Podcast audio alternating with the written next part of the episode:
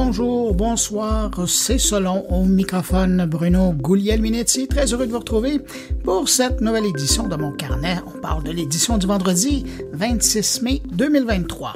Au menu cette semaine, on va parler avec des gens qui étaient présents à l'événement WAC à Québec, notamment Martin Boucher, le grand responsable du site québec.ca. Et puis Jean-François Poulain va s'entretenir avec la grande chef UX de Shopify. Et on va également parler avec un super utilisateur de ChatGPT qui, euh, depuis plus de six mois, travaille avec l'outil. Et puis, finalement, on ira faire un tour en France, à Paris plus exactement, rencontrer une ingénieure qui s'intéresse à nos émotions et à la technologie. Et puis, il y a aussi mes amis, mes collègues, Thierry Weber qui revient sur l'événement Le meilleur de la pub en Suisse. Stéphane Ricoul va nous faire réfléchir sur la neutralité des technologies. Mais juste avant de passer à tout ça, vous me permettez de saluer cinq auditeurs de mon carnet. Salutations toutes particulières cette semaine à Benoît Bivard, René Caron, Noé Aubry, Louis Matt et Élise Bro. À vous cinq, merci pour votre écoute. Et puis, bien sûr, ben, merci à vous, que je n'ai pas nommé, mais qui m'accueillez entre vos deux oreilles cette semaine. Merci euh, d'être là. Et puis à tous, ben, évidemment, je vous souhaite une excellente écoute. La tech en continue. Vous connaissez Radio Mon Carnet? C'est le meilleur du podcast Mon Carnet, diffusé 24 heures sur 24, 7 jours semaine. Avec plus de 1000 entrevues et chroniques proposées par Bruno Guglielminetti, Jean-François Poulain, Thierry Weber et Stéphane Ricoul. Pour écouter Radio Mon Carnet, c'est simple. Allez sur radiomoncarnet.com ou visitez le blog moncarnet.com.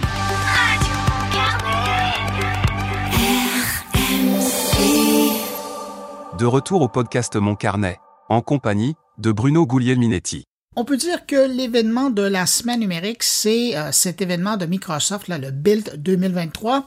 Un événement sur place, mais également disponible en ligne, c'est de là que je l'ai suivi, qui a permis à Microsoft de démontrer à quel point il met les bouchées doubles quand vient le temps de parler de l'intelligence artificielle. D'ailleurs, après cette présentation, il était très clair que Microsoft est toujours en avance dans la course de l'intelligence artificielle, bien loin devant ses concurrents.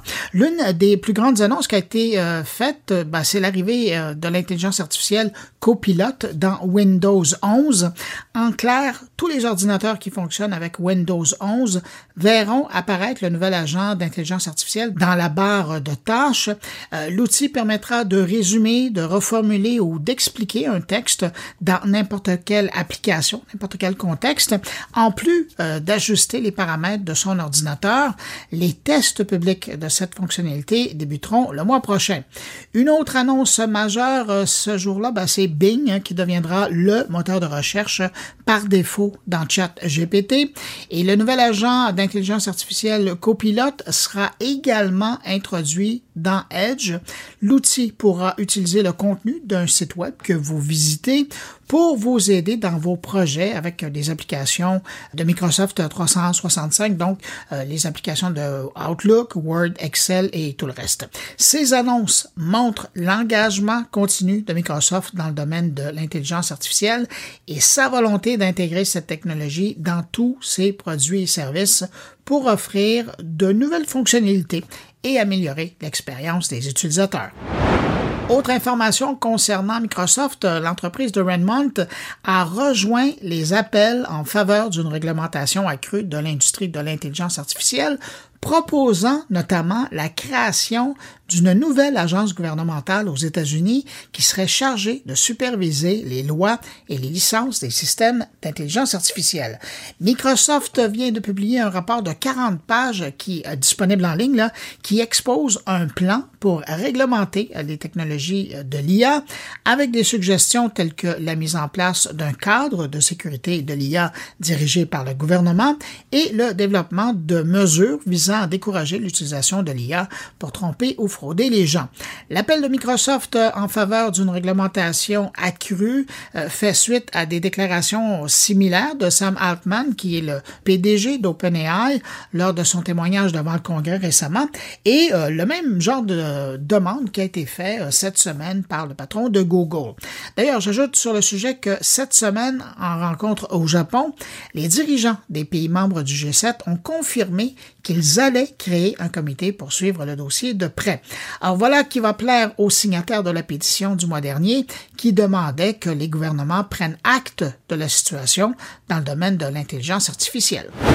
Autre chose qui a attiré mon attention cette semaine, c'est cette entrevue de 90 minutes que Elon Musk a accordée dans le cadre du sommet du Conseil des PDG du Wall Street Journal. Elon Musk en a profité pour faire plusieurs déclarations intéressantes sur l'avenir de Twitter et l'intelligence artificielle. Musk a annoncé que Twitter 2.0 était en train d'entamer son retour en force. Selon lui, Twitter pourrait atteindre une rentabilité positive dès le mois prochain. D'ailleurs, l'entreprise prévoit également recruter de nouveaux employés et certains recrutements ont d'ailleurs déjà commencé. Interrogé sur une éventuelle introduction en bourse de Twitter dans les cinq prochaines années, ben là, Elon Musk a répondu qu'il ne savait pas. Selon Elon Musk, Twitter aurait éliminé bien plus de 90 des escroqueries et robots depuis son acquisition. Il serait désormais beaucoup plus difficile d'exploiter une ferme de robots efficaces sur Twitter. Cela étant dit, moi je vous dirais que je n'ai jamais vu autant de faux comptes euh, m'interpeller. Elon Musk a confirmé avoir discuté avec euh, la nouvelle patronne de Twitter, Linda Yaccarino, au sujet du fait qu'il allait continuer à s'exprimer librement sur sa plateforme et semble-t-il qu'elle est bien d'accord avec ça. En ce qui concerne la modération du contenu, ben, Elon Musk affirme que la nouvelle chef de Twitter partage avec lui l'objectif de se conformer étroitement à la législation de chaque pays. Et puis Musk a tenu à souligner que Twitter est maintenant très enthousiaste à l'idée de lancer de nouvelles fonctionnalités, même s'il existe un certain risque pour la stabilité du site. Il a dit, et je le cite, Nous avons introduit plus de fonctionnalités au cours des six derniers mois que Twitter n'en a introduit au cours des six dernières années. Au sujet de l'intelligence artificielle, ben, Elon Musk a évoqué son nouveau projet, le XAI, et il a suggéré qu'il pourrait avoir une relation similaire à celle d'OpenAI avec Microsoft. Alors, avec qui il va avoir ce type de relation? J'ai bien hâte de voir. Musk a précisé que XAI serait un acteur majeur aux côtés d'OpenAI et de DeepMind de Google et il promet de dévoiler prochainement plus de détails sur son projet. Et puis, je termine là-dessus. Le PDG de Tesla a également partagé des informations sur son emploi du temps chargé. Il a dit qu'il préférait consacrer une journée entière à chacune de ces entreprises. Si vous êtes curieux de voir cette longue entrevue de 90 minutes avec Elon Musk, ben, elle est disponible sur moncarnet.com. Les réseaux sociaux, c'est un danger pour les jeunes, mais il ne faudrait pas les bannir totalement. C'est la conclusion à laquelle on arrive en lisant les derniers travaux sur le sujet.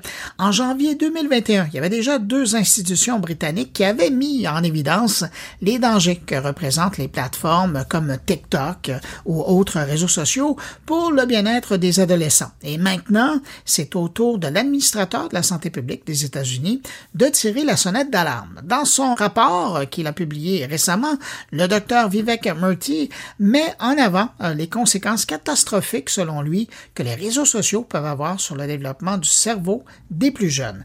Il critique notamment le manque de sécurité sur ces plateformes en soulignant que nous n'avons pas suffisamment de preuves pour garantir une expérience sécurisée, surtout pour les jeunes en pleine période de vulnérabilité.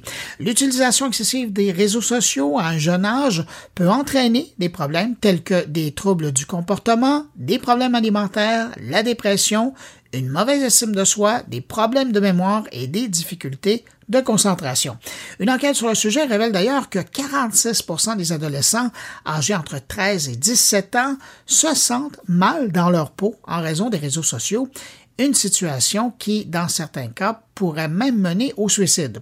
Cependant, malgré tout ce que j'ai énoncé, l'administrateur de la santé publique des États-Unis ne recommande pas l'élimination totale des réseaux sociaux.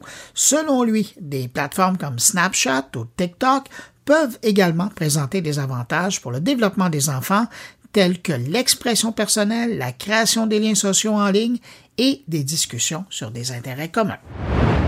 Et je termine ce bref survol de l'actualité numérique de la semaine avec cette information concernant le e-sport. Il y a des gens qui ont décidé de chercher ou de trouver quelle serait la meilleure province au Canada pour le e-sport, ainsi que la meilleure ville, la, ville la plus passionnée par cette discipline sportive. Quatre critères ont été analysés, les tendances Google, les événements e-sport, les emplois liés au e-sport et les sièges sociaux des entreprises dans le domaine. La recherche a déterminé que l'Ontario se plaçait au premier rang, suivi du Québec en deuxième position. Et quelles sont les meilleures villes au Canada pour le e-sport? Eh bien, au premier rang, on retrouve Coquitlam en Colombie-Britannique et pour ce qui est du Québec, c'est la ville de Longueuil qui se retrouve à la dixième position du top 10 des villes canadiennes les plus obsédées par le e-sport. Vous trouverez les détails de cette enquête sur le site gambling.com. Mais euh, si je vous en parle, c'est parce que bizarrement, un jour avant, j'ai reçu une enquête sur le même sujet, mais qui avait des résultats plutôt différents. Selon cette étude commandée par le site du jeu DatSlot, Montréal se classe au troisième rang des meilleures villes au Canada pour les joueurs de jeux vidéo. Selon la recherche qui a évalué des données dans les villes canadiennes pour déterminer les meilleures villes où les joueurs peuvent résider en fonction de quatre critères, euh, la vitesse de téléchargement moyenne, les magasins de jeux dans leur région, la culture de jeu local et puis l'offre d'emploi dans l'industrie du jeu dans leur ville. Alors, les résultats, ben, c'est Victoria, en Colombie-Britannique, qui est la ville numéro un pour les joueurs en raison de la meilleure combinaison de haut débit d'Internet, de culture, du jeu et de postes vacants disponibles dans le domaine. Toronto est la deuxième meilleure ville pour les joueurs et elle se classe au premier rang pour les opportunités d'emploi dans le jeu. Et c'est Montréal qui se retrouve à la troisième place comme troisième meilleure ville qui compte d'ailleurs le plus grand nombre de magasins de jeux au Canada, suivi dans l'ordre de Vancouver, Calgary, Moncton, Oshawa, Halifax, Edmonton et Saint-Jean à Terre-Neuve. Bref, la conclusion, c'est que finalement, ben, il faut prendre l'étude qui fera votre affaire.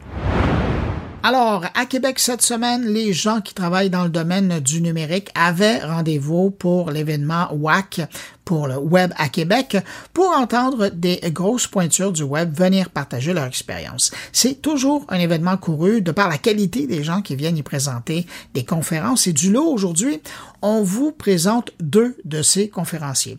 Jean-François Poulet, un peu plus tard, va s'entretenir avec Cynthia Savard-Saucier de Shopify, mais pour le moment, je vais vous présenter mon invité.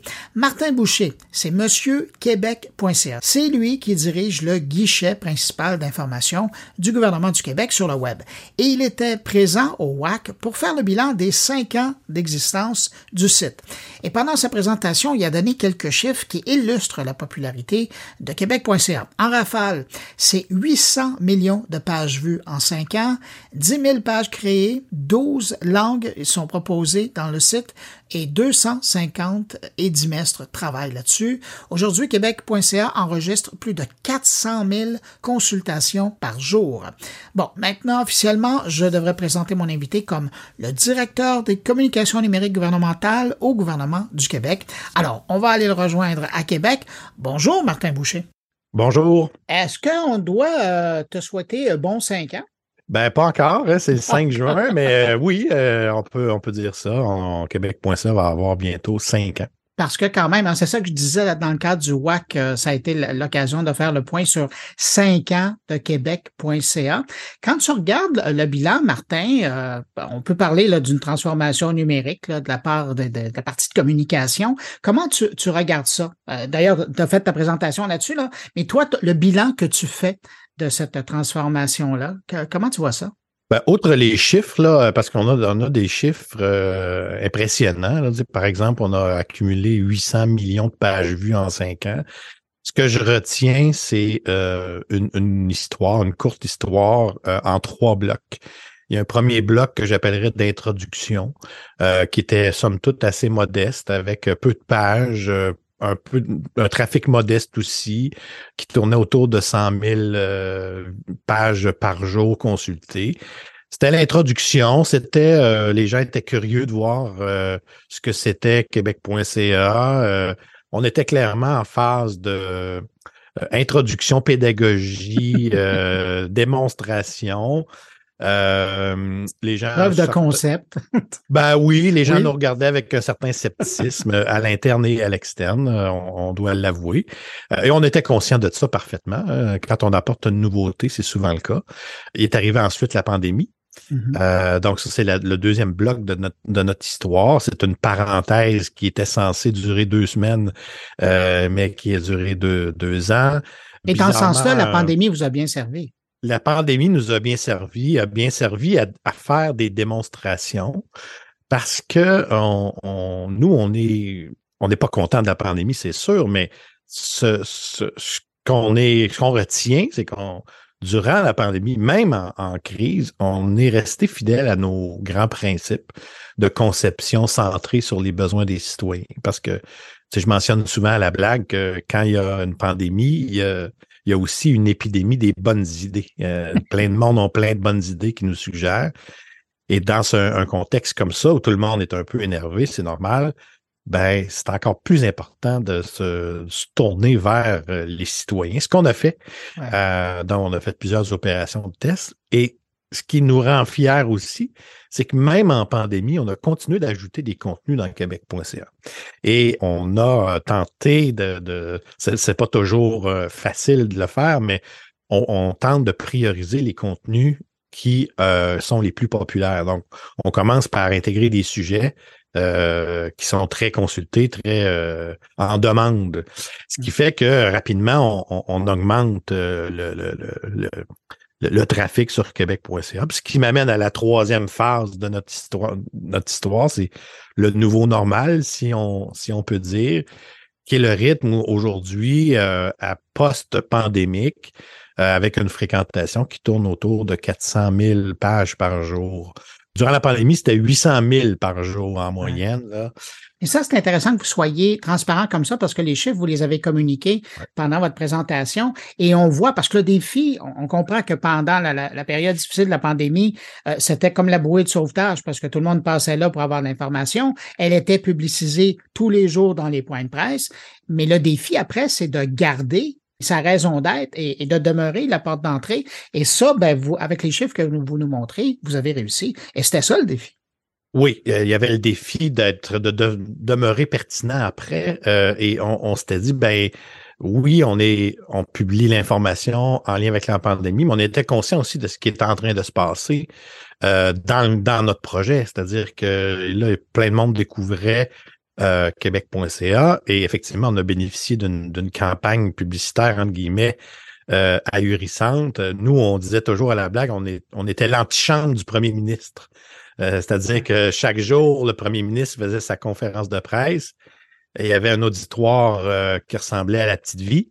Euh, 3 millions quelques personnes. Puis qu'est-ce que les citoyens faisaient après? Ben, ils venaient sur québec.ca. Qu'on le voyait très, très bien dans, dans nos Ça ressemblait à quoi les premiers jours, euh, les premiers jours, les premières mentions de Québec.ca, euh, quand vous vous êtes rendu compte qu'il y avait vraiment une causalité là, entre le point de presse et l'achalandage, là.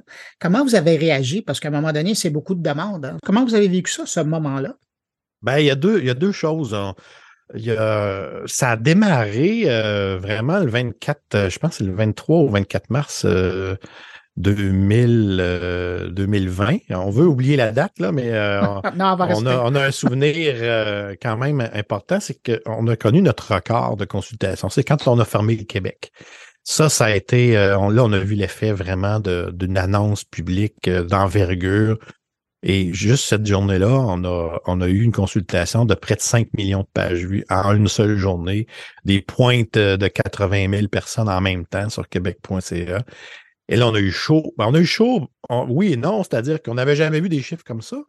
Mais euh, nos, infrastructures ont tenu coup parce qu'on avait fait des choix euh, intéressants dès le départ. Évidemment, ces choix-là, au, au départ de notre aventure, on s'est pas dit on va aller, par exemple, en info nuagique au cas où il y a une pandémie. Non, et tu veux jamais souhaiter les, les tester. Ben non. là, c'est ça. Mais on faisait des choix, euh, des choix technologiques, des orientations de conception euh, pour l'avenir. Puis ça s'est avéré très utile en pandémie. Donc, on, on s'est préparé sans le savoir à la, à, à la pandémie.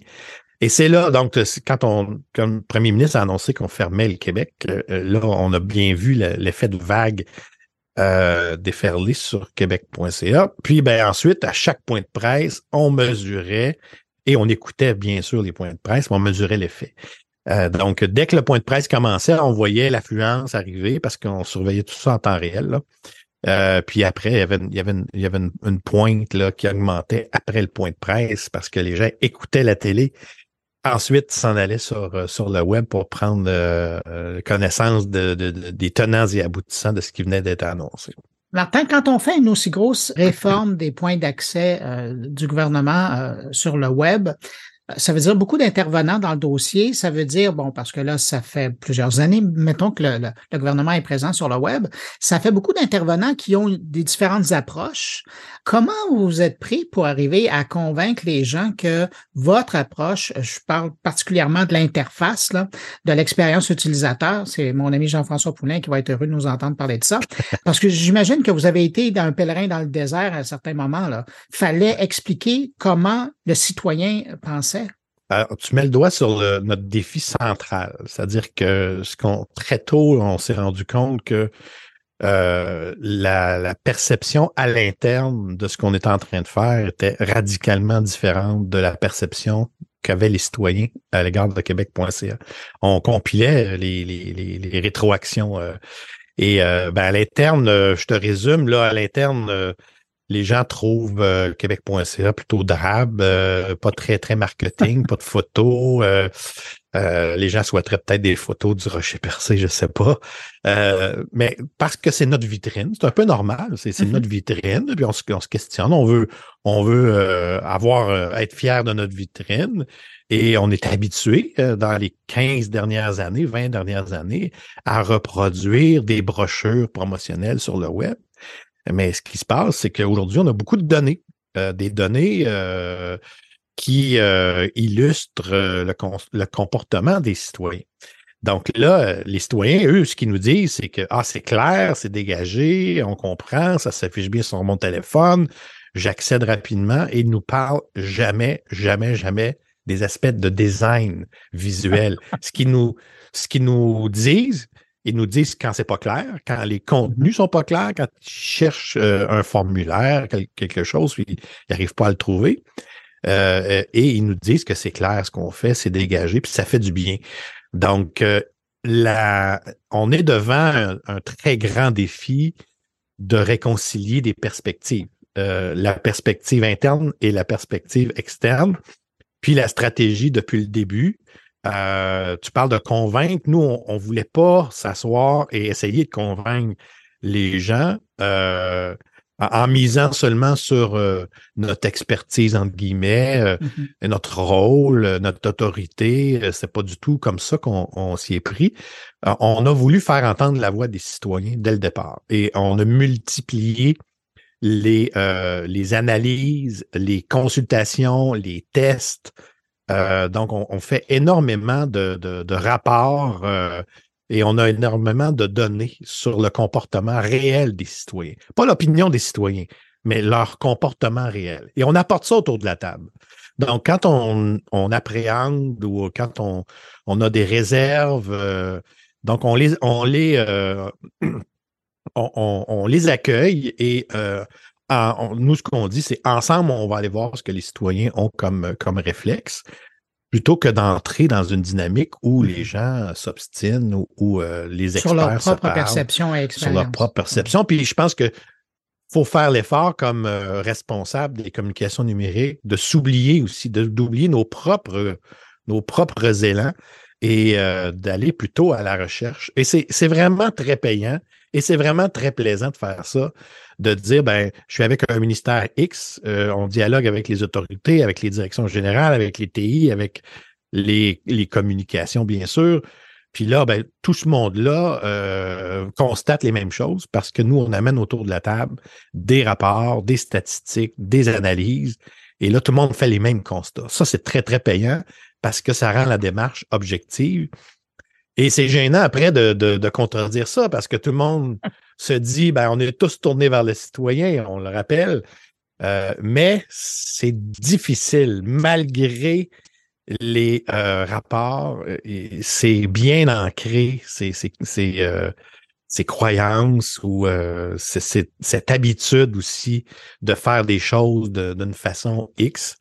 nous, on remet en question beaucoup de choses. Et la remise en question, ben, c'est un processus. Hein. C'est pas. Euh, moi, je dis souvent que la transformation numérique, euh, dans notre cas, c'est pas un interrupteur, tu sais, qu'on met en marche, puis à partir de telle date, ben, ça fonctionne comme ça. C'est pas comme ça que ça fonctionne. Mais à quelque part, dans votre travail, et je pense à vous, là, personnellement, pas à votre équipe, vous êtes aussi le gardien de la marque. Québec.ca, euh, c'est comme si vous aviez signé une entente avec les citoyens et ça va être ça. Et, ça fait cinq ans que c'est ça. Oui, une marque dans le sens qu'une marque, c'est une promesse. Oui. Et euh, oui, c'est la promesse qu'on s'est faite. Euh, et euh, notre équipe, puis nos partenaires et notre équipe étendue, l'ensemble des, communicateurs, on est orienté vers la, la, la, la, réponse à cette promesse-là. Et chaque fois qu'on est devant une situation difficile, ben c'est toujours notre porte de sortie et c'est notre motivation première. Donc, euh, oui, effectivement, c'est une promesse. Euh, on voit des, des, rapports net tendance comme celui de la semaine passée. Oui, ça, c'est euh, un, beau, un beau bulletin d'année. Oui. Ah oui, oui, il y a des belles données là-dedans.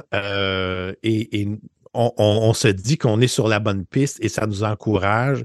Et on se sert de ça à notre tour pour convaincre nos, nos collègues. On a de moins en moins par contre, je dois dire qu'on a de moins en moins de, démonstrations à faire parce que la pandémie nous a, nous a bien servi, mais ce travail est vraiment pas terminé. Voilà, j'arrête l'entrevue ici parce que notre entretien a duré plus de 30 minutes. Je vous propose d'entendre l'intégrale à compter de mardi sur le site de moncarnet.com ou encore depuis le service audio duquel vous écoutez Mon Carnet présentement.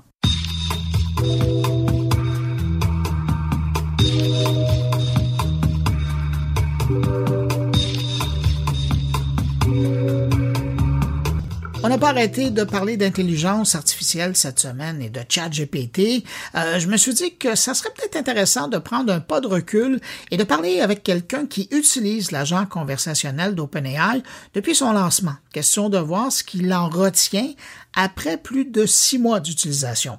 Eh bien, j'ai trouvé ce genre d'individu. Mon invité, il est scénariste, écrivain, stratège éditorial, concepteur, rédacteur et même animateur de podcast à l'occasion. Bref, quelqu'un qui écrit beaucoup dans son quotidien. Bonjour, Pascal Aurore. Bonjour, Bruno. Pascal, euh, ça fait six mois que tu utilises euh, une intelligence artificielle pour t'assister dans ton travail euh, d'écrivain, de scénariste, de concepteur, rédacteur. Si on regarde en gros, là, six mois à travailler, à avoir un assistant virtuel à côté de toi, est-ce que ça, a simplifié ta vie? ça ne m'a pas simplifié la vie. J'apprends encore et je teste et j'explore les outils. Par contre, j'ai l'impression que ça me fait gagner du temps. Au début, ça te fait perdre du temps hein, quand tu essayes d'apprendre quelque chose. Mais après, quand tu réussis à, à, à domestiquer euh, la chose, ben ça te permet de, d'accélérer certaines certaines tâches, ça m'aide dans certaines fonctions. Mais euh, évidemment, je pense aussi, et j'ai beaucoup insisté là-dessus dans, dans plusieurs de mes publications d'ailleurs sur LinkedIn, sur l'importance de l'expérience. Je pense que c'est aussi parce que je connais bien mon métier de rédacteur, de scénariste, que euh, je peux apprendre à utiliser des outils qui vont m'aider, mais euh, je, je, garde le contrôle et la domestication de la bête, si tu veux. Ouais, ben, ben, fondamentalement parce que tu sais ce que tu veux créer et donc tu te laisses pas guider par, euh, par une IA, c'est, c'est, tu, tu connais ton but. Exactement. Et en fait, bon, je suis pas du tout un expert en intelligence artificielle, même si j'ai scénarisé la, la série documentaire euh, IA être ou ne pas être. Ouais. Et en fait, j'avais déjà été familiarisé avec GPT-3 à l'époque, non pas parce que je l'avais utilisé, mais c'est parce qu'on avait utilisé cet outil-là pour faire créer le double de Mathieu Dugal. Donc, si tu veux, quand en novembre 2022, euh, ChatGPT a été lancé, c'était pas nouveau pour moi. Ce qui était nouveau, c'est de l'utiliser vraiment. Ben oui, et, c'est ça la différence dans l'intelligence artificielle. Euh, moi, ça fait des années que je couvre le domaine puis que j'en parle, mais la différence entre parler avec des gens qui utilisent et l'utiliser toi-même, on est dans deux mondes. Là. Tout à fait, tout à fait. C'est vraiment la première fois, donc, euh, en décembre 2022, j'ai pu l'utiliser pour mon propre profit, si tu veux. Alors au début, j'ai fait comme tout le monde. Hein. J'ai posé des questions banales. Euh, je lui ai fait écrire des chansons, des poèmes. Euh, je lui ai fait écrire un roman de fiction, des trucs qui marchaient pas forcément.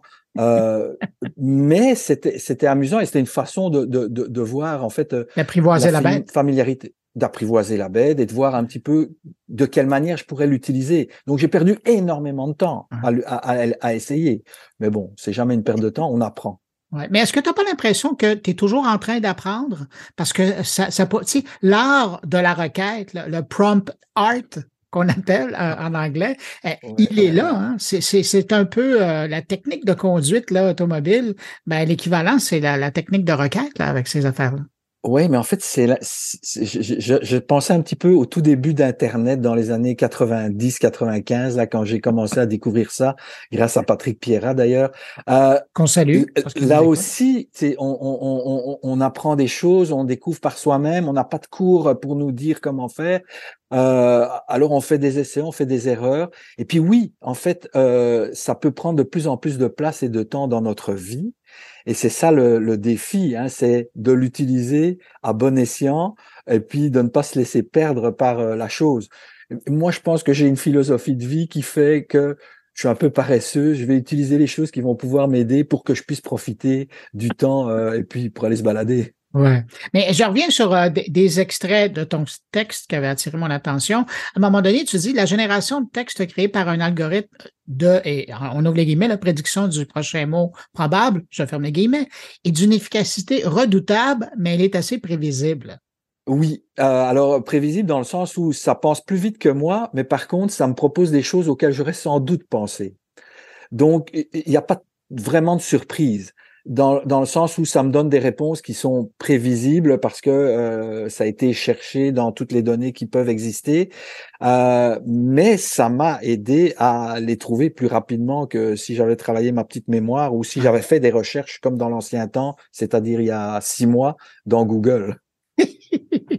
J'aime bien ton ancien temps. Euh, D'ailleurs, euh, par- parlant de ça, moi j'ai trouvé un truc, je sais pas si toi tu l'utilises, quand on parle, quand on parle, quand, quand on fait des requêtes avec l'intelligence artificielle, quand on, me- on me génère une réponse, je- maintenant, systématiquement, je dis toujours, est-ce qu'il y a autre chose? Et c'est là où c'est intéressant. Parce Oui. que euh, là, on, on sort de ce que nous, euh, ce à quoi on s'attendait là.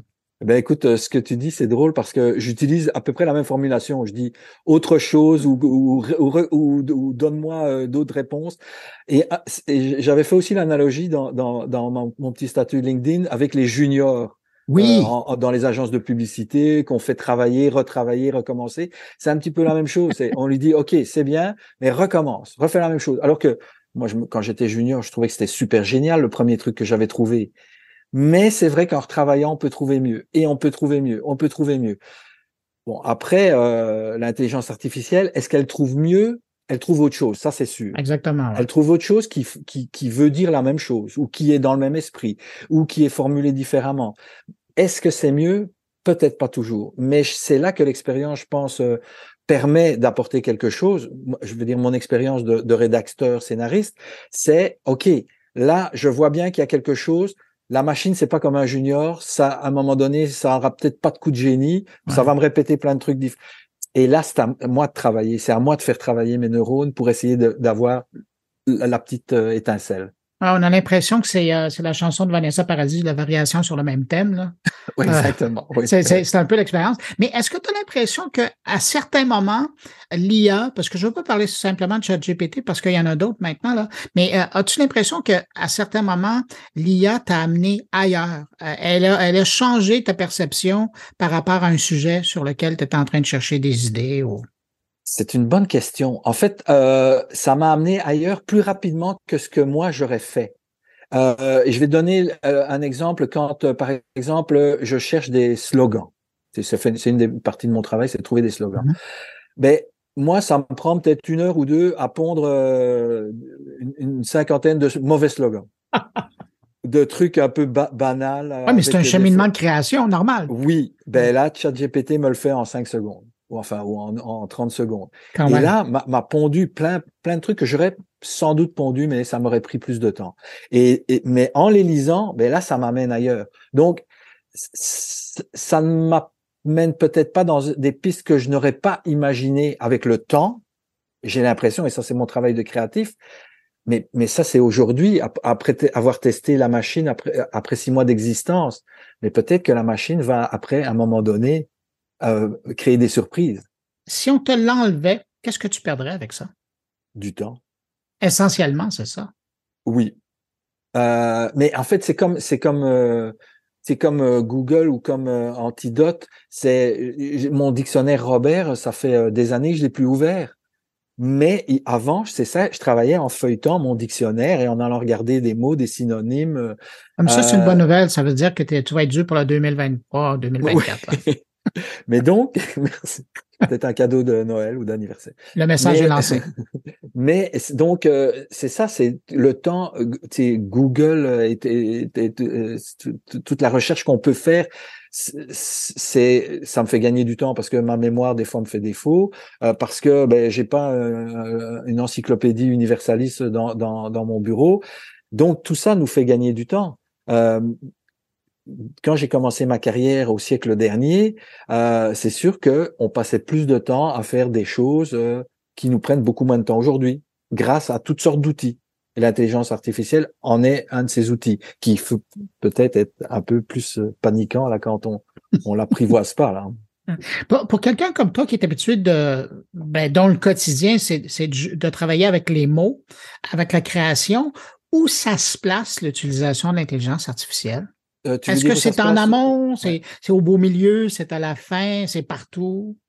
Euh, euh, ben, en fait, c'est partout. Donc, ça peut être partout. C'est Je pense que, tu vois, je, je l'utilise pour faire de la recherche, pour faire de la mise en forme de contenu par exemple, j'ai fait un truc, euh, je prends des notes. Tu sais, euh, quand euh, j'écoute des gens, je fais des, des entrevues pour, pour certains sujets, je prends des notes, c'est assez mal écrit, mais je les, tape en vitesse, c'est des phrases qui ne sont pas des phrases. Ça m'est arrivé d'essayer de le mettre dans l'intelligence artificielle, dit, à partir de ces notes, écris-moi un texte. Après, ça m'a, mis en forme mon texte.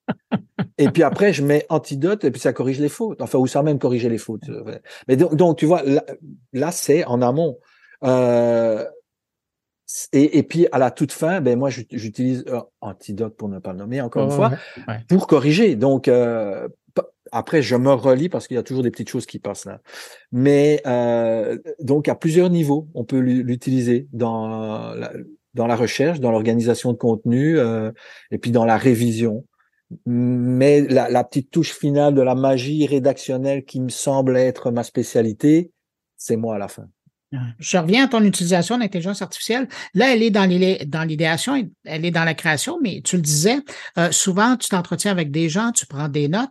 Euh, est-ce que ça te passerait par la tête de les enregistrer, puis après de mettre ça dans une IA qui permet de faire de la parole à l'écrit et après de faire générer un, un texte à ah, partir de ça? Ah, alors, je suis sans doute pas assez techno euh, branché pour pouvoir euh, comprendre comment je pourrais le faire. Là. Déjà enregistrer, c'est compliqué pour moi. Là. Ah, avec un téléphone. Euh, le dictaphone t'enregistre la conversation. Ouais. Mais non, mais je, je, blague un petit peu, mais j'y ai pensé. Mais ce que je fais quand j'écoute quelqu'un et que j'écris en vitesse je formule déjà des choses. J'écoute ce que la personne me dit et au lieu d'avoir un verbatim, quelque part, je fais un résumé euh, orienté, oui, orienté, et je ressors les choses qui me semblent les plus intéressantes. Des fois, je mets des guillemets parce que je sais que c'est ça la phrase que je vais vouloir utiliser. Tu sais, j'ai des petits trucs qui me qui là encore me font gagner du temps parce que si je, je t'écoute, je t'enregistre, puis après que j'ai nouveau le verbatim de ce qu'on a eu, c'est comme deux fois la même chose, si tu veux. Donc déjà, dans la prise de notes, tu es, en mode de créatif. Oui. Ça, c'est ma, ma façon de travailler, oui. Ah, c'est intéressant. Là, aujourd'hui, ben, je présume, ça fait six mois, c'est dans l'ordre des choses que c'était ChatGPT. Euh, quand tu as vu que Microsoft arrivait avec euh, son chat Bing et euh, Google arrivait avec son Bard, est-ce que tu étais curieux d'aller voir de ce côté-là pour les essayer? Oui, mais c'est ça que j'ai utilisé tout à l'heure. Et qu'est-ce que ça, et qu'est-ce que ça te dit? Qu'est-ce que ça te donne? alors, j'ai comparé les deux en, posant les mêmes questions et en faisant les, mêmes tests. Quand tu dis les deux, c'est lesquels? Bing et ChatGPT. OK, d'accord. Euh, j'ai essayé d'autres trucs, mais c'est Bing et Chat GPT pour l'instant que tu sais, je n'ai pas trop le temps non plus de après de passer mes nuits à faire. Bref, euh, Bing, je trouvais qu'il y avait un peu plus de finesse dans les résultats que ça me donnait par rapport à, à, à, je te dirais, mon, mon, mon, choix rédactionnel, la façon dont, dont, dont j'écrirais tout. Donc, je trouvais que ça me faisait gagner encore un peu plus de temps parce que je trouvais que c'était un peu mieux formulé. Et puis aussi dans Bing, ben, tu as les références. Euh, si jamais tu dois écrire un article dans lequel tu veux avoir des références, ChatGPT, ça me pondait quelque chose, mais après, je, je, devais aller vérifier pour être sûr que ça n'avait pas dit n'importe quoi. Ouais, ouais. Ce, que, ce qui arrive des fois, c'est que ça dit n'importe quoi. Oui. Est-ce que ça t'a est-ce que ça t'a surpris de voir comment, justement, quand on dit de dire n'importe quoi, est-ce que ça t'a surpris de voir euh, ChatGPT euh, aussi affirmatif quand il est en, dans l'erreur et qu'il invente? Tu sais, à un moment donné, tu parles qu'il invente des mots. Euh, oui. des mots ben oui, écoute, ça, ça, ça, ça, a l'air d'être un, d'être un élève arrogant qui euh, affirme des choses devant le professeur alors que le prof connaît la réponse. Et puis, euh, tu as envie de le baffer. Là. Donc, euh, oui, je le trouve arrogant, euh, pas impertinent, mais euh, dans, dans, sa façon d'affirmer les choses, trop sûr de lui. hein. C'est important de le rappeler pour les gens qui n'ont pas oui. encore vraiment utilisé parce qu'ils pourraient se faire amener en barque très, très mais, loin.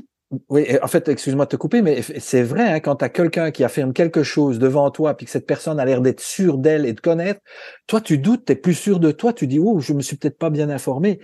Non, attention là. ah oui, puis, puis, elle arrive avec des dates, avec des noms, avec c'est vraiment impressionnant. Moi, je me suis amusé à faire euh, des, des, capsules historiques euh, au sujet de l'internet et les dates étaient mauvaises, euh, des noms, ouais. mais, mais, sauf que ça se tenait.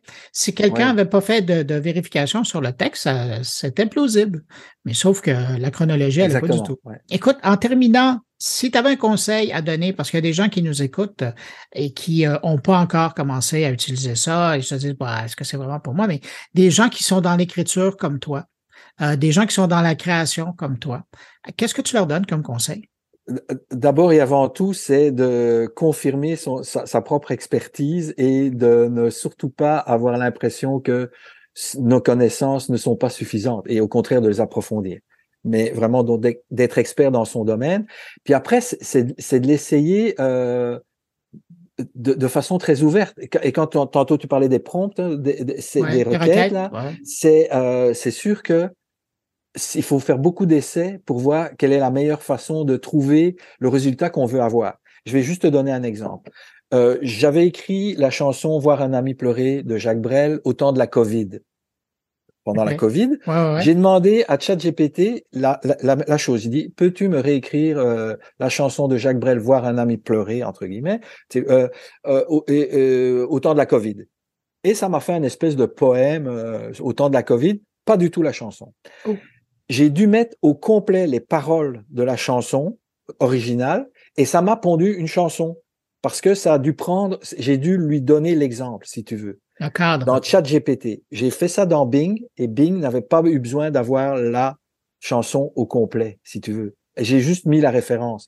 Donc, c'est dans la façon dont ça va chercher les, les, les, sources, les données, et que ça te donne un résultat. Mais tout ça pour dire, c'est faut faire des essais pour voir qu'est-ce qu'on veut avoir. Euh, et surtout, savoir ce qu'on veut avoir. Ouais, ben, tout passe par l'art de la requête hein, avec ces Et on l'apprend. On l'apprend. Ouais. Ouais.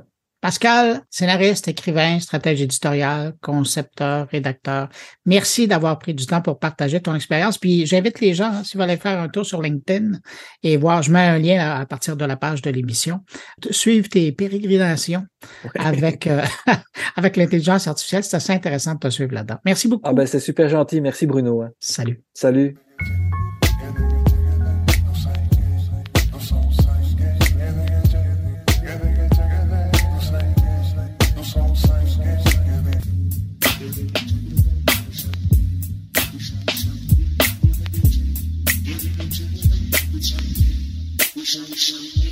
Là, on va faire du suivi de dossiers. Il y a deux ans, je ne sais pas si vous allez vous en souvenir, Thierry Weber nous avait fait découvrir une ingénieure française qui travaillait sur la création d'un casque d'écoute qui allait être sensible à nos émotions et s'adapter à celle-ci, choisissant de la musique en conséquence. Ben, cette jeune chef d'entreprise en a fait du chemin depuis, sa technologie également, et je me suis dit que ce serait un bon moment d'aller prendre des nouvelles de sa technologie et de son casque. Alors, de ce clic, on se rend à Paris. Bonjour, Athénaïs Aslati. Bonjour, Bruno. Athénaïs, j'ai l'impression que ça fait très longtemps euh, que je vous connais parce que je vous suis comme entrepreneur, comme ingénieur. Euh, je trouve ça fascinant le travail que vous faites. Puis je me suis dit que ce serait un bon prétexte, comme je le disais dans la présentation, un bon prétexte deux ans plus tard de prendre de vos nouvelles et de vous entendre. Parce que il y a Thierry Weber qui en, juillet 2021 est passé vous voir, vous rencontrer pour que vous nous parliez à l'époque de ce sur quoi vous étiez en train de travailler. Mais avant qu'on parle de ça, moi, je serais curieux. Qu'est-ce qui vous a intéressé au départ, quatre ans avant même la création de l'entreprise, à vous intéresser aux émotions? Tout simplement, euh, c'est mon parcours. C'est mon parcours, mon parcours euh, personnel. Euh, j'ai j'ai découvert que j'étais Asperger, donc j'avais une compréhension des émotions qui m'était propre. Et en observant le monde qui m'entoure, il est vrai que la gestion de ces émotions est un sujet euh, qu'on a du mal euh, à aborder, qu'on a du mal également à exprimer et qui, euh, et qui en réalité est une force puisque au quotidien, chacune des décisions que l'on prend, même la plus rationnelle décision, est basée en réalité sur nos émotions. Donc c'est c'est vraiment la confrontation entre la découverte de soi en tant que en tant qu'Asperger, la nécessité d'apprendre à gérer ses émotions euh, et, bien sûr euh, les, technologies de rupture, puisque depuis toute petite, je suis euh, passionnée par ces technologies. Et cette démarche-là d'associer musique et émotion, c'est venu où ça dans votre processus? Alors au début, c'était uniquement la détection des émotions, émotions. Et au fur et à mesure oui, euh, je me suis euh, vite rendu compte que détecter les émotions, c'est bien, mais notre cœur de métier chez Onbo, c'est de savoir déclencher une émotion. Et ça, c'est une première mondiale. Et on passe effectivement par euh, alors de la musique, c'est-à-dire que on va, on va détecter en temps réel vos émotions, on va adapter du contenu musical pour vous amener d'un état émotionnel à un autre. Donc ça, c'est une brique que l'on a développée. Et il y a d'autres briques, comme dans le, dans le domaine du visuel maintenant, vers lequel on s'oriente. Mais là, vous allez m'expliquer votre cheminement parce que à l'époque, il y a deux ans, quand Thierry vous a rencontré, c'était de la technologie Orphée, c'était le casque aussi qui représentait physiquement cette technologie-là. On avait l'impression que vous alliez puisque la technologie était développée, il fallait évidemment la peaufiner, avancer on avait l'impression que vous alliez mettre sur le marché un casque. Puis après, on a eu l'impression que vous alliez plutôt utiliser tout ce que vous aviez appris pour développer une technologie que vous alliez euh, ben, vendre ou permettre à des tiers d'utiliser. Puis depuis un certain temps, on a l'impression que vous vous êtes revenu à l'idée de non, on va faire notre casque et on va le mettre sur le marché. Est-ce que je vous suis dans votre cheminement d'entrepreneur ou est-ce que je vous ai perdu à quelque part? Alors, au tout début, on parlait effectivement beaucoup du casque euh, parce que c'était euh, c'était également une première euh, d'intégrer dans un casque audio ce qu'on appelle un électroencéphalogramme, cet outil qui permet de mesurer l'activité cérébrale de l'individu. Mais en réalité, on n'a jamais changé. Ce qui a changé, c'est notre communication. Et ça, c'est assez, assez drôle puisqu'on nous le dit très souvent, la technologie reste la même. La technologie première, c'est la détection des émotions que ce soit par un casque EEG euh, ou d'autres biocapteurs. À, l'heure actuelle, on est une plateforme multimodale, c'est-à-dire qu'on utilise d'autres biocapteurs. Il y a l'électroencéphalogramme. Mhm. Maintenant, on utilise la caméra. On utilise via des montres connectées aussi votre euh, sudation, l'EDA, c'est-à-dire l'activité dermale, votre rythme cardiaque. Bref, tous ces biocapteurs-là, couplés à une trace numérique, nous permettent de détecter les émotions. Donc on reste dans le même univers de la détection des émotions. Et, ça, et on continue, on poursuit avec des algorithmes d'hyper-personnalisation, des algorithmes de recommandation. Donc en réalité, on a euh, la technologie reste identique, c'est toujours la même. Ce qui a changé, ce qui a évolué, c'est notre communication. Puisqu'effectivement, euh, quand on échange euh, avec des fabricants de casques, on ne parle pas d'intégrer le hardware, on parlait déjà d'intégrer du software. C'est eux qui développent le hardware et nous qui euh, leur vendons sous forme de licence le software. Mais ultimement, est-ce qu'on aura un jour votre casque, et il sera sur euh, les tablettes et on pourra l'acheter? Alors, nous, on vend en B2B, on ne vend pas en B2C. Donc, ce n'est pas notre casque euh, qui sera sur le marché, ce sera nos algorithmes euh, qui seront accessibles au grand public par des industriels. Euh, vous parlez de votre communication qui s'est modifiée euh, au, fil du temps, puis je trouve ça intéressant parce que vous parlez encore d'algorithmes. Puis à l'époque, c'est de ça que vous parliez, mais entre-temps, j'ai vu à quelque part, je me souviens plus où, mais vous parliez de euh, l'intelligence artificielle, de l'hyper-personnalisation par les émotions. Et ça, je trouve ça intéressant parce que Autant il y a deux ans, on parlait beaucoup d'algorithmes et de leur importance et, de ce qu'ils permettaient de faire au niveau du traitement d'informations, autant aujourd'hui, on parle de l'intelligence artificielle. Est-ce que vous avez l'impression que maintenant, d'intégrer le mot intelligence artificielle à votre communication, ça rend plus intéressant votre produit à certaines personnes? Il rend euh, plus compréhensible parce qu'on a toujours fait de l'IA. En réalité, on fait exactement du deep learning. C'est une catégorie mhm. d'IA dans des réseaux de neurones. Donc, on a toujours euh, développé ce type de technologie, mais parler d'intelligence artificielle il y a deux ans ou de réseau de neurones ou de deep learning restait quand même assez inconnu. Jusqu'à l'heure actuelle, en réalité, euh, quand vous regardez sur les réseaux sociaux ou dans les médias, on se rend compte que beaucoup font l'amalgame entre un algorithme un intelligent, une intelligence artificielle et qu'est-ce qu'une donnée derrière qui est, mhm. qui est traitée. Donc il faut réussir à faire cette distinction. Donc on a ce rôle également euh, d'avoir une communication qui soit simple, qui soit éclairée maintenant, euh, accessible au grand public pour euh, voilà démystifier ce que l'on fait puisque ça reste une technologie dite de rupture. Est-ce que c'est de la pression sur vos épaules, ça, d'avoir autant d'attention de la part à la fois des médias, mais à la fois aussi des gens de l'industrie. Parce que je regarde, il n'y a pas un mois qui se passe sans qu'à un moment donné, vous soyez invité par un géant de l'informatique ou un géant de l'audio euh, qui vous invite à venir parler de ce que vous êtes en train de faire. Euh, je regarde au niveau du financement de, votre travail. Très tôt, Orange s'est intéressé à, ce que vous faisiez. Vous avez eu des bourses, vous avez eu l'encouragement euh, financier. Est-ce que ça, c'est... Comment vous percevez tout cet intérêt autour de vous et de ce que vous faites? Alors, je reste euh, complètement focalisée sur euh, nos objectifs en interne. Euh, donc, c'est une bonne chose d'avoir cette, cette, attention, puisque ça permet déjà de démocratiser ce que l'on fait, de rendre accessible, de montrer qu'il est possible de développer ce type de technologie, euh, même en étant une femme, puisque effectivement, quand j'ai rejoint Orange, j'ai rejoint le programme Femmes Entrepreneuses également de, Orange. Donc, c'est vraiment euh, rendre accessible à tous ce que l'on fait et ces technologies dites de rupture. Maintenant, c'est vrai qu'on a, euh, j'ai euh, essayé, j'ai mis en place euh, depuis le début des processus pour avoir le soutien. Aujourd'hui, j'en suis particulièrement fière, on a le soutien de, de l'État français, on a le soutien de l'Europe dans la réalisation de nos travaux de recherche. On a obtenu, et on est la plus jeune entreprise à l'avoir obtenu, le concours Innov, qui nous place comme étant quand même leader dans notre, dans notre domaine. Donc l'objectif, c'était vraiment de s'imposer très rapidement comme étant une référence dans ce domaine qui est l'informatique affective. Parce que ce que l'on fait, c'est, je le répète, de l'informatique affective. Mais là, je vais vous poser une question, puis ben, évidemment, probablement que vous ne pourrez pas me répondre, mais je vais la garder parce qu'un jour, on se reparlera et je vous, la, je vous la ferai entendre, vous pourrez réagir. Mais quand on est en avant de la parade comme vous l'êtes dans votre domaine, euh, quand on, est euh, pionnière, mais sachant qu'il y a des gros joueurs autour de nous, est-ce que aujourd'hui, puis sachant que ça fait des années que vous travaillez sur ce que vous êtes en train de faire, quand, euh, puis vous le dites, là, vous êtes en train de, de vendre cette technologie-là à, à, des fabricants, mais à un moment donné, euh, il, va venir un, un, moment clé où vous allez devoir décider, puis probablement que ça s'est déjà passé, là, euh, il y a des chants de sirènes qui se font entendre autour de vous.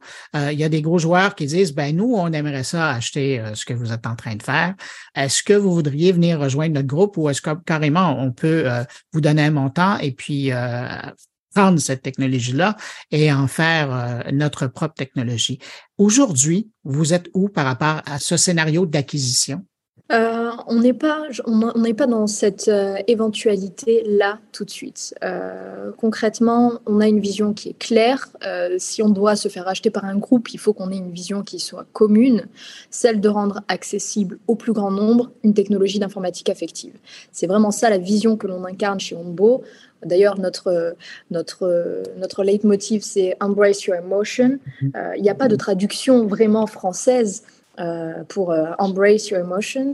Donc, on a voulu garder ça en anglais, mais la vision vraiment que l'on incarne, c'est celle d'apprendre à, gérer ses émotions, celle de mettre de l'humain dans les technologies. Et donc, si on doit se faire acheter par un groupe, si on doit rejoindre un groupe, ce sera un groupe qui, bien sûr, aura comme valeur, l'une des valeurs centrales, l'humain. D'ailleurs, c'est drôle parce que vous parlez du slogan, du leitmotiv, euh, euh, mais il y a aussi, ça, je l'ai découvert récemment, je ne le savais pas, le, le c'est aussi euh, OK not to be OK. Ça vous décrit ça? C'est euh, alors ça, ça, me décrit pas personnellement, ça décrit vraiment l'idée que j'ai eue en créant cette société. Le fait de dire c'est ok de ne pas être ok, c'est ok de ne pas se sentir bien par moment. il faut juste accepter une émotion. Il n'y a pas d'émotion positive ou négative, il y a simplement une émotion. Et l'émotion en excès devient négative. C'est l'excès, que ce soit un excès de joie, un excès, c'est l'excès en soi qui est problématique. C'est pas l'émotion. Donc euh, c'est pour ça que j'ai voulu, et j'ai repris également le slogan de, la santé mentale OK not to be OK qu'on a vu euh, en, 2020-2021 pour, euh, pour faire un petit clin d'œil à ce sujet qui est la santé mentale. Une autre question pour notre prochaine entrevue quand on se rencontrera dans plusieurs années.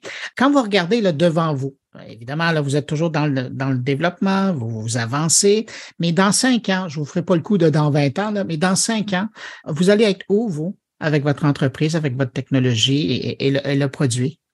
Alors concrètement, on sera sur différents secteurs. Euh, il faut savoir qu'on pose déjà les bases dès aujourd'hui.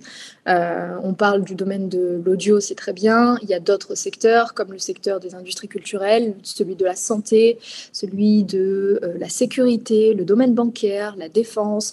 Donc c'est assez transversal. Donc nous, notre objectif, c'est de développer des produits qui soient qui s'adaptent à, à, des secteurs qui soient, qui soient multiples. Donc on n'évolue pas vous savez, à l'échelle euh, à l'échelle régionale, nationale et, internationale. On a déjà, et on a cette chance d'avoir euh, ce rayonnement international, mais on va avancer par secteur.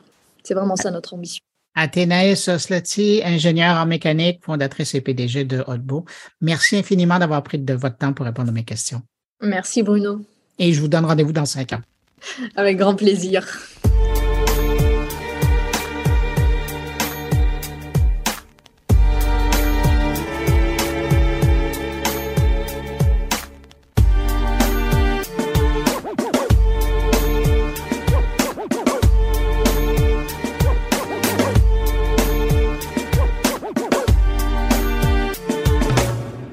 Allez, autour maintenant de mes collègues, on a droit cette semaine à un billet du communicateur Thierry Weber qui revient sur la grande fête de la publicité en Suisse, le meilleur de la pub.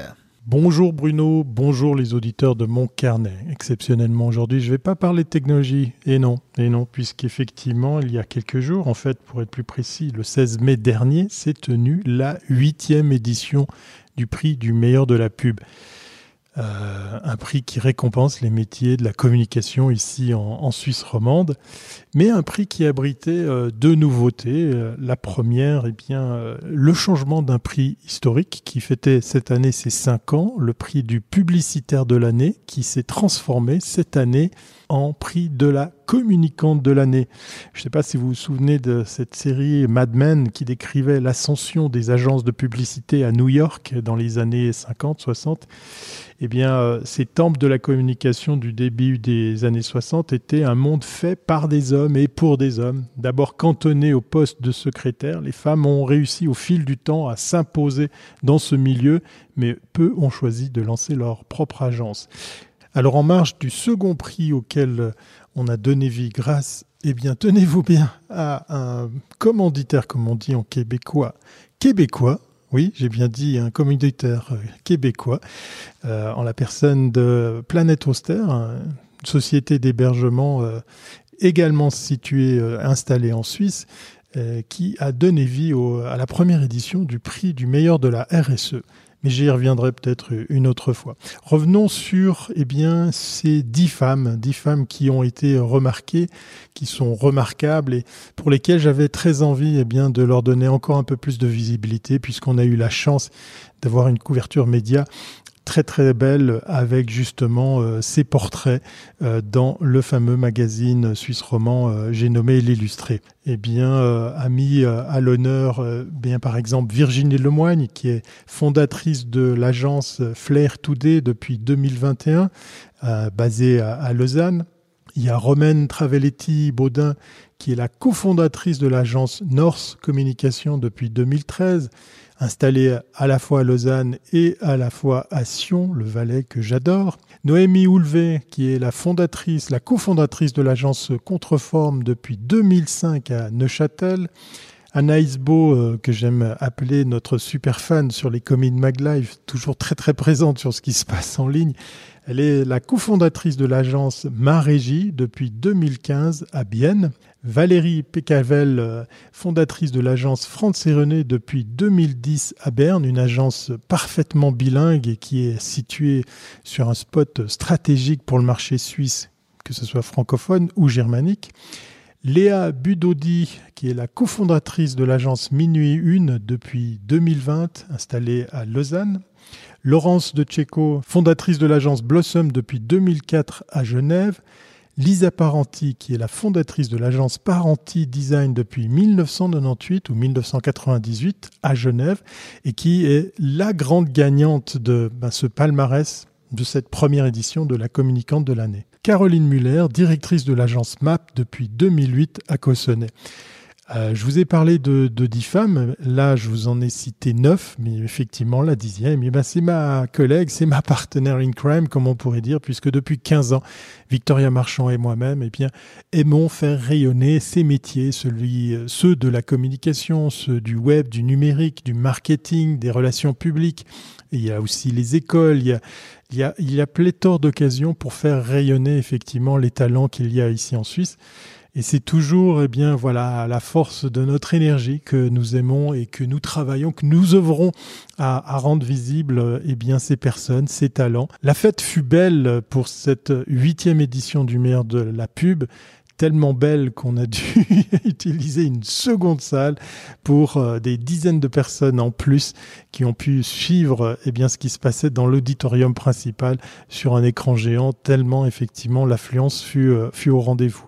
Voilà, je me suis permis de partager eh bien ce coup de projecteur sur euh, sur ces femmes de talent qui méritent justement qu'on les mette en avant trop souvent ici en Suisse, euh, eh bien, on se gêne à parler de soi, on se gêne à se mettre en avant et c'est encore un peu plus compliqué pour la jante féminine euh, que ben, justement de pouvoir faire rayonner ses talents. Donc je suis pas peu fier d'avoir utilisé un peu de votre temps entre vos deux oreilles, comme euh, l'aime le dire Bruno, pour vous faire connaître peut-être ou vous faire envie de découvrir eh bien les talents qui se cachent ici en Suisse romande dans le monde de la communication et, surtout surtout auprès de ces femmes entrepreneurs qui sont à, la tête ou à la codirection euh, de, de ces agences de communication. Je terminerai par un petit mot que j'ai vu passer il y a quelques jours, un politique qui disait Cessons de nous battre pour l'égalité des genres, battons-nous pour l'égalité des salaires.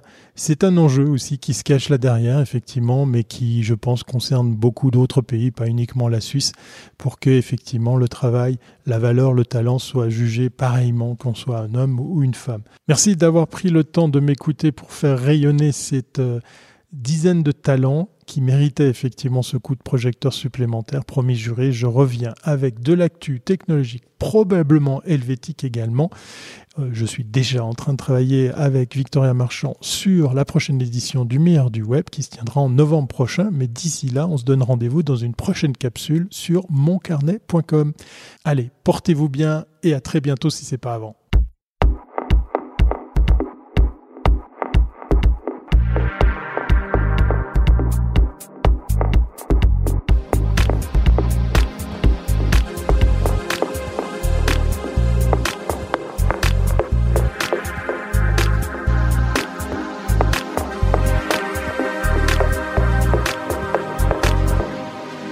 Stéphane Ricoul y va d'une réflexion qui ne devrait pas vous laisser indifférent alors qu'il s'intéresse aux technologies qui ne sont pas neutres.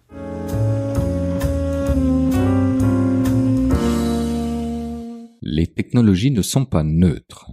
Elles façonnent notre société de demain et l'inscrivent dans un contexte et une ligne de temps dont nous avons la responsabilité de toujours interroger, au risque de voir le progrès social évacué au profit d'un je ne sais quoi, basé sur les avancées technologiques et mettant en veille l'humanisme que les philosophes au temps des Lumières nous auront pourtant enseigné.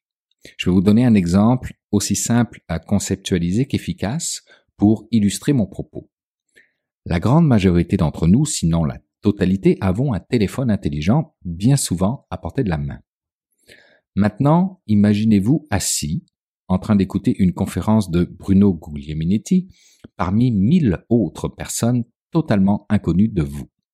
Bruno, face à vous sur la scène, vous demande de vous prêter candidement à un jeu pour une petite expérience toute simple.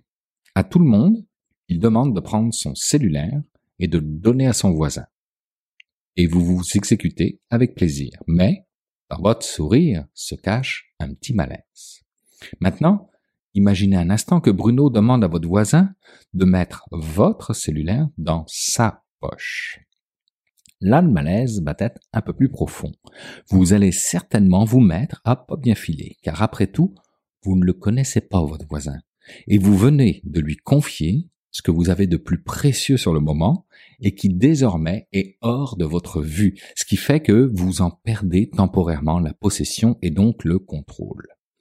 Avec cette expérience, Bruno vous aura démontré une chose.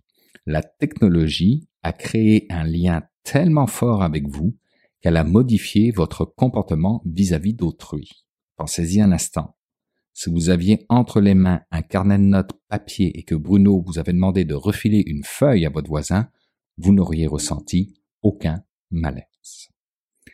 Les technologies ne sont pas neutres. Sinon, nous serions autonomes et libres de les mettre de côté et de nous livrer à ce qu'on appelle une pause numérique à chaque fois que nous choisirions.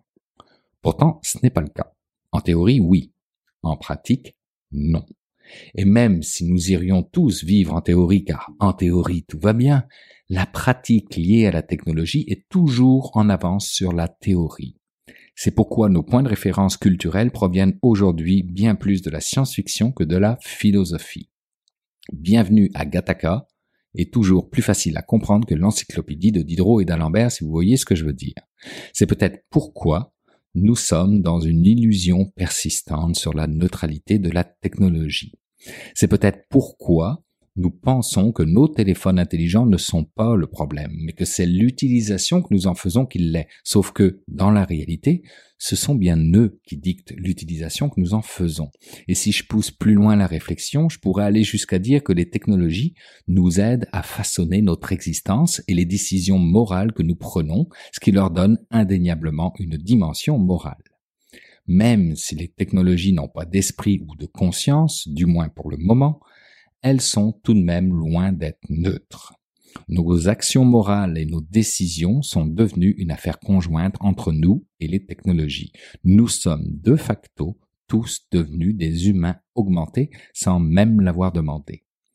Si les neuroscientifiques ont toujours affirmé que notre inconscient est le principal moteur de notre comportement, eh bien aujourd'hui, au XXIe siècle, les développeurs nous rappellent que leurs algorithmes sont bien souvent supérieure à notre intuition. Donc, que les technologies sont bel et bien en train de façonner la société de demain, qu'on le veuille ou non. La conscience de soi semble être désormais mieux assurée par l'analyse des données numériques que par la méditation profonde. Boum. Ça peut faire mal, ou ça fait déjà mal à notre société. Il n'y a pas un instant où nous ne devrions pas nous demander dans quelle société voulons-nous vivre La technologie a toujours aidé l'homme à contrôler son environnement naturel, mais elle est devenue à présent l'essence de la nature humaine à laquelle on nous demande de nous soumettre en toute confiance. Nous remplaçons effectivement le jugement humain par des algorithmes qui appliquent leurs propres normes qu'au passage nous ne maîtrisons absolument pas, et tout ça dans le but d'une plus grande efficacité, d'une plus grande productivité. La société que nous avons toujours cherché à construire, basée sur la perfectibilité humaine et centrée sur l'amélioration des conditions de vie sociale, laisse place à la technologie qui, on le comprend à présent, fait fi de la dimension et du progrès social. Pour les plus jeunes d'entre vous, comme moi bien sûr, vous vous souviendrez peut-être du personnage de Steve Austin dans L'homme qui valait 3 milliards, une série américaine diffusée au milieu des années 70. Cet homme-là, suite à un grave accident, s'était vu se faire poser des prothèses bioniques au niveau de son bras droit, de ses jambes et de son œil gauche. Il était devenu un agent secret du gouvernement américain. C'était l'humain augmenté poussé à son extrême grâce aux technologies très science-fiction, je vous l'accorde, donc au trait volontairement exagéré et grossi. Cependant, Aujourd'hui, prothèses ou exosquelettes sont devenus plus accessibles que jamais et demain ce seront les puces de Elon Musk dans nos cerveaux qui le seront, qui sait? Le recours aux technologies d'amélioration est définitivement en train de se banaliser, voire être encouragé dans les professions où tout défaut d'attention peut avoir des conséquences dramatiques. Pensez aux pilotes, aux contrôleurs aériens, aux chirurgiens, aux militaires, etc.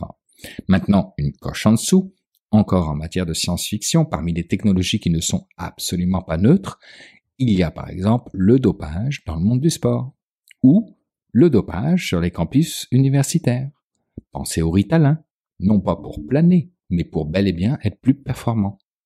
Contrepartie à tout cela, à l'instar d'un tourisme médical, se développe désormais un véritable tourisme d'augmentation. Ce qui veut donc dire que l'accès à ces technologies se fait selon la capacité de paiement. Et vous avez là la première source d'injustice en matière d'augmentation des capacités humaines. Et ce n'est que le début. Je répète donc la question, dans quelle société voulons-nous vivre? Malgré tout, l'augmentation d'humains par les technologies nous permet aussi de relever d'importants défis sociaux et économiques auxquels nos sociétés sont confrontées en permettant de travailler plus longtemps, par exemple, grâce au maintien en meilleure santé, la technologie constitue, veut, veut pas, une réponse au vieillissement de la population. Le problème est que s'il y a avantage compétitif à recourir à l'augmentation par la technologie, alors il y a des avantages compétitifs pour ceux qui choisissent de ne pas y recourir ou ceux qui n'en ont tout simplement pas les moyens financiers. La technologie n'est définitivement pas neutre. Demain, puisque notre santé sera toujours perfectible, après tout, nous ne sommes que des humains, nous deviendrons peut-être des êtres assujettis à des identités biologiques, astreints à une optimisation biomédicale permanente de notre condition, dans l'espoir d'acquérir des identités sociales valorisées. Sommes-nous au début d'un tournant de l'humanité, basé sur une conception essentiellement technologique du progrès humain, évacuant par le fait même l'idée du progrès social? Pourtant, hérité du siècle des Lumières, l'émancipation de l'humain repose avant tout sur l'amélioration de ses conditions de vie sociale et politique. Alors je me permets de nous poser une dernière fois la question, dans quelle société voulons-nous vivre?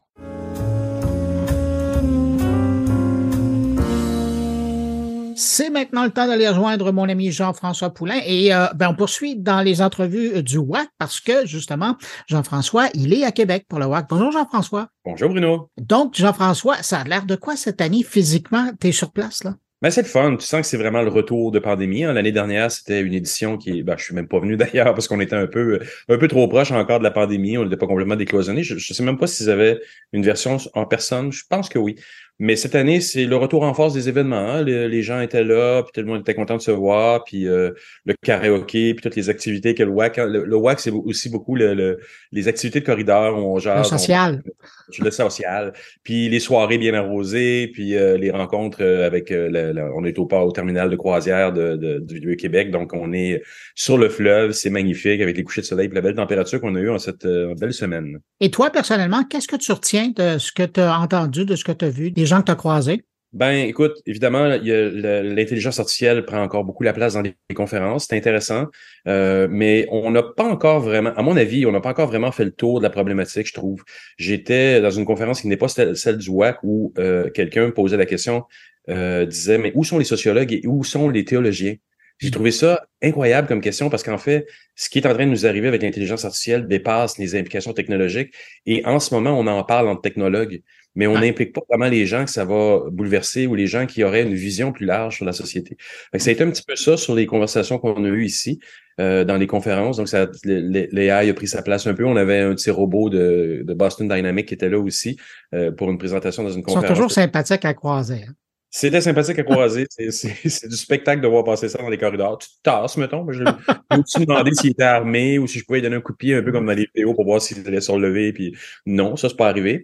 Donc, euh, ouais, non, mais c'était toujours un bel endroit, ouais, des belles conférences à, à, venir assister. Puis franchement, la, la, curation des conférenciers était bien intéressante. Ils ont d'ailleurs euh, fait venir des gens que j'avais croisés à Namur euh, lors de mon passage en Belgique. Il y avait Vincent Morissette qui était là, qui venait encore une fois parler d'art numérique. Et il y avait deux conférenciers suédois dont le nom m'échappe, et qui était le keynote euh, de la première journée. C'était très, très, très intéressant. Oui, des vraies vedettes, euh, ces gens-là. Mais écoute, il y avait des grosses pointures, euh, des grands noms. bon, on a entendu Martin Boucher un petit peu plus tôt avec qui j'ai jasé, et toi, tu as parlé avec une autre des invités vraiment impressionnante à, entendre. Là, je parle de Cynthia Savas aussi, de Shopify. C'est toute une histoire hein, qu'elle va raconter.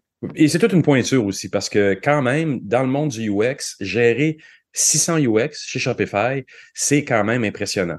Est-ce que c'est un des endroits où il y a le plus de UX? Euh? Écoute, à ma connaissance, oui. Peut-être que dans des grandes entreprises comme Google ou Adobe, c'est à peu près équivalent, mais 600. En même temps, il faut, il faut euh, modérer un peu la chose parce que euh, euh, Cynthia est quand même fière de dire qu'il y a beaucoup des gens sous sa gouverne qui ne sont pas nécessairement, qui n'ont pas nécessairement le, le, le, le, titre UX, c'est pas design UX ou autre, mais c'est tous des gens très familiers avec les processus, les méthodologies dont on parle depuis six ans.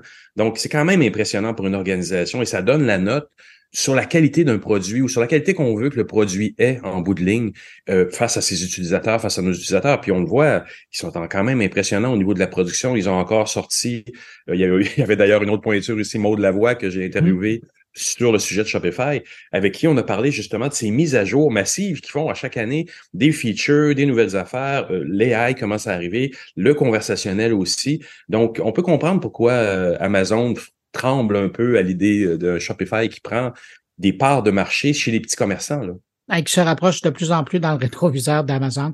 Écoute, euh, Jean-François, on va l'écouter cette entrevue-là euh, que tu as fait avec Cynthia Savard associée, que tu as pris tout de suite après la sortie de scène. Vous vous êtes trouvé un endroit, on va peut-être entendre des gens passer, là, parce que ça va l'air un peu bruyant. Merci beaucoup d'avoir été là pour mon carnet, d'avoir zioté, d'avoir écouté. Et puis, ben écoute, on, on, on va écouter ton entrevue, puis on se retrouve la semaine prochaine. Merci. La semaine prochaine. Merci. Bye bye.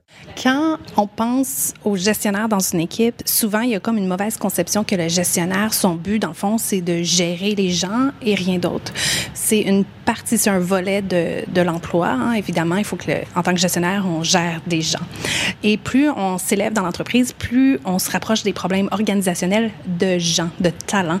Et euh, dans le fond, moi, mon propos, c'est que le rôle du gestionnaire, c'est pas seulement de gérer les gens. C'est une partie, mais ça devrait jamais être beaucoup plus que le tiers du rôle. Euh, il y a un autre tiers qui devrait être passé à euh, viser, donc créer la stratégie de produit, la stratégie d'entreprise. Et pour faire ça de façon, de, façon efficiente en tant que personne qui a un background en design, c'est de vraiment bien comprendre la business, hein, de comprendre l'entreprise pour laquelle on travaille, de comprendre le produit, comment il est utilisé, d'être réellement euh, d'approcher les problèmes d'un point de vue de connaissance du produit et de comprendre évidemment les utilisateurs. Donc, quand on a toutes ces choses-là ensemble, qu'on a développé beaucoup de contexte sur l'entreprise, c'est là que ça permet vraiment de, créer une bonne stratégie. Donc, ça, c'est un tiers du, rôle de gestionnaire. Le dernier tiers, c'est ce que j'appelle l'exécution, donc le suivi d'exécution, et c'est là qu'on passe beaucoup de temps à faire euh, euh, de la révision de produits, des design reviews, d'offrir du feedback, de réviser euh, ce que les équipes pensent faire, d'avoir les conversations, de faire des, sessions de travail avec les équipes aussi. Souvent aussi, hein, de revenir soi-même, faire un petit peu de design. J'ai mon petit scratchpad sur Figma et puis des fois, ça m'aide aussi de revenir à faire du design moi-même. Donc, je trouve que ce qui permet de pousser l'innovation, ou du moins que moi je participe à pousser l'innovation dans une entreprise, c'est de pas opérer seulement comme un gestionnaire organisationnel. Parce qu'on va se le dire, des gestionnaires organisationnels, il y en a beaucoup. Hein? Le, gestionnaire euh, professionnel qui sort tout droit de, des grandes agences de consultation. Il y en a beaucoup, mais c'est pas pas pour ça que euh, un directeur est promu chez Shopify. C'est parce qu'il est profond, il ou est profondément bon à sa discipline. Hein. C'est un très bon designer la base hein, qui se fait promouvoir et je veux que cette partie-là persiste, que cette partie-là soit célébrée et continue euh, d'être utilisée à son plein potentiel. Comment un chef d'équipe peut motiver son équipe à créer des solutions innovantes? Une des façons de motiver euh, les gens à créer des, euh, solutions innovantes, euh, tout d'abord, c'est de ne pas avoir peur des nouvelles technologies. Hein. On en parle beaucoup ces temps-ci, toutes les nouvelles technologies qui arrivent. C'est sûr que si on manque le bateau, c'est dur de, rattraper le bateau six mois plus tard. Hein. Donc, en ce moment, toutes les AI, on parle de ChatGPT, évidemment. Quand on est designer, on entend parler de Midjourney, de DALI. Il faut qu'on soit les principaux utilisateurs de ces nouvelles technologies-là pour savoir, premièrement, à quoi elles sont bonnes puis à quoi elles sont pas bonnes. Hein. Si on a peur de ces technologies-là ou on, on, continue toujours de dire, ah oh non, ils seront jamais assez bons, ils seront jamais capables de nous remplacer, on on va pas devenir euh, vraiment des, des experts de ces produits-là. Et euh, donc, il faut qu'on soit les principaux utilisateurs des technologies euh, qui sont réellement innovantes. Et moi, je pousse énormément mes équipes à l'utiliser, même si pour tout de suite, les résultats sont pas là. Donc, même si en ce moment, Midjourney ça fonctionne pas pour des années des, interfaces. On n'est pas capable d'avoir une rétroaction assez rapide pour avoir un vraiment bon résultat. Mais je veux que mes designers soient vraiment habiles et comprennent vraiment euh, dans quelle direction va la technologie. Euh, de la même façon, on a des designers de contenu euh, et les designers de contenu, il faut qu'ils comprennent comment leur rôle est en train de se transformer. Hein. Le, le, rôle du designer de contenu n'est plus simplement d'écrire. La, la partie écriture sera remplacée par ChatGPT facilement, en fait. C'est déjà possible.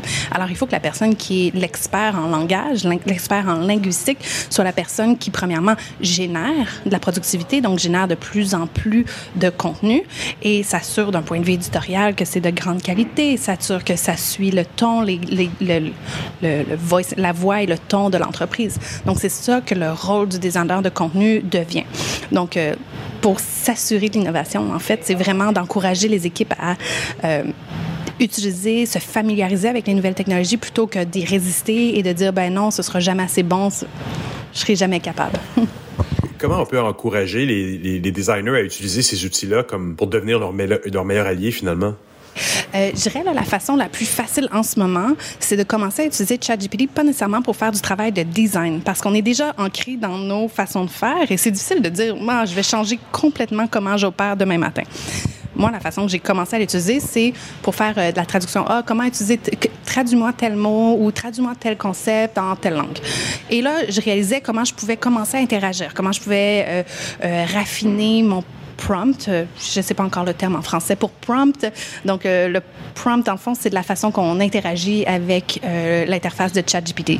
Donc, à force de, travailler avec sur des petites choses, des petites tâches qui remplaçaient un peu mes, recherches sur Google d'habitude, là, j'ai développé, ah, il peut aussi faire ça. Je réalise que, ah, il peut aussi m'aider de tels trucs. Et puis là, ça commence à générer de la créativité, en fait. Ah, voici un nouvel outil qui est très bon à faire certaines choses. Et là, je pousse, je pousse, je pousse. Ça permet aussi, en tant que designer, moi, quand je génère de la, valeur, pardon, quand je génère de la valeur, c'est pas parce que je fais des belles spreadsheets, hein, des belles feuilles de calcul. Euh, c'est pas parce que je passe trois jours à faire une feuille de pivot qui calcule toutes les, les, les tabs dans ma feuille. C'est pas ça. ChatGPT est capable de m'aider à faire ça super facilement, ce qui me permet de débloquer beaucoup de temps pour faire plus de stratégie, faire plus de design. Donc, euh, moi, c'est comme ça que j'encourage les gens à utiliser les nouveaux outils sur des petites choses qui leur permettent de se familiariser avec, de devenir vraiment habile avec certaines parties. Puis après, c'est là que la créativité va vraiment prendre le dessus. Et la, deuxième, la deuxième chose que je dis à tout le monde, c'est de le faire tout de suite et maintenant. Hein, parce qu'il n'y a rien comme je le disais tantôt, il n'y a rien comme d'avoir manqué le bateau. Euh, pour que six mois plus tard, la technologie soit partout, les gens se mettent à utiliser un vocabulaire qui t'est plus familier et là, tu te sens vieux vraiment vite. tu te sens dépassé par la technologie, puis c'est difficile de revenir en arrière, d'être la personne poche, même si c'est juste six mois. Tu as vraiment l'impression d'avoir... Euh, c'est difficile, tu aurais voulu commencer avant. Donc, je dirais aujourd'hui et maintenant, tout de suite se familiariser avec les outils, voir qu'est-ce qui se passe, comment ça fonctionne, c'est quoi les limitations, comment tu peux positionner toi-même, comment tu peux évoluer ton rôle par rapport à ça. Ça existe encore des gens qui se font voler leur emploi par la technologie? La technologie vole pas les jobs. Hein? C'est les gens qui savent utiliser la technologie qui volent les jobs des gens qui savent pas utiliser la technologie. Ce que je dis tout le temps, c'est euh, c'est comme le calligraphe. Hein? Dans, dans le passé, on a utilisé cet exemple-là plus tôt jadis, la personne qui savait écrire était la seule qui savait écrire. Donc, les gens, c'était une commodité. Hein. On allait payer pour que la personne écrive à notre place parce qu'on ne savait pas écrire. Et là, finalement, les gens apprennent à écrire. Le, métier de calligraphe n'a euh, pas disparu. Le métier de calligraphe s'est transformé. Et le métier de calligraphe existe encore aujourd'hui. C'est juste que plus ça va, plus ça devient une spécialisation qui se rapproche euh, de l'art. Et c'est très bien aussi. De la même façon que l'illustration aujourd'hui, qui peut éventuellement être remplacée par la génération d'images comme Midjourney ou DALI, euh, la personne qui fait, qui fait l'illustration à la main va se transformer en une niche qui devient plus en plus proche de l'art. Et un artiste peut très bien gagner sa vie. L'humanité a besoin d'artistes. Il y aura toujours des gens qui voudront payer pour avoir une œuvre faite à la main, faite spécifiquement pour toi, qui n'a pas été générée par un ordinateur. J'ai aucun doute là-dessus, mais c'est une transition, c'est un changement. Et il faut il faut se demander qu'est-ce qu'on est, qu'est-ce qu'on veut faire en fait. On veut manier l'outil ou on veut régler le et ça, ça va euh, définir comment est-ce qu'on change et comment qu'on s'adapte. Euh, est-ce qu'on n'est pas un peu inquiet pour les futures générations là, si, si, s'ils se fient trop à l'intelligence artificielle, ils vont ils vont perdre les, les, capacités de de, de, qualité d'écriture. Est-ce qu'on doit pas ne pas trop se fier à ça? Ben, tu sais, on l'a vu là sur tous les outils d'avant. Hein. Quand les livres ont commencé à être imprimés, il y avait un grand mouvement qui disait mais la lecture va rendre tous les enfants stupides parce qu'ils n'auront plus besoin d'apprendre. La lecture va briser la communication parce qu'on n'aura plus besoin de parler on va lire. Bon, après ça, la technologie, les outils, d'avoir des laptops en classe. Mon Dieu, mais on va tout créer des enfants stupides. Wikipédia. Il faudrait pas que les enfants aient accès à Wikipédia. Ils iront plus à la bibliothèque pour lire toutes les technologies sont passées par là. Moi, j'ai étudié en design industriel, hein, qui est euh, dans la même école que l'école d'architecture, donc c'est le, design d'objets, et on était dans la même rhétorique où, oh non, euh, le CAD, donc le, design avec les outils assistés en trois dimensions, oh non, ça va briser le sketch, les gens dessineront plus, sauront plus dessiner. C'est faux. On dessine encore. Le sketch a encore un rôle à jouer. Le CAD a un rôle à jouer. Le, le design en 3D, en, en AR, VR a encore un rôle à jouer. C'est juste un nouvel outil qui, euh, qui apparaît et qu'il y ait un outil qui génère de l'écriture à ta place va pas faire nécessairement que les gens ne sauront plus écrire. Premièrement, l'éducation va s'adapter aussi. L'éducation, déjà maintenant, si on regarde des professeurs, comment ils commencent à, à utiliser ChatGPT dans leurs cours, c'est fascinant. Par exemple, ils vont euh, demander aux étudiants d'écrire un résumé de ce qu'ils veulent faire à la main pour s'assurer que les idées sont originales.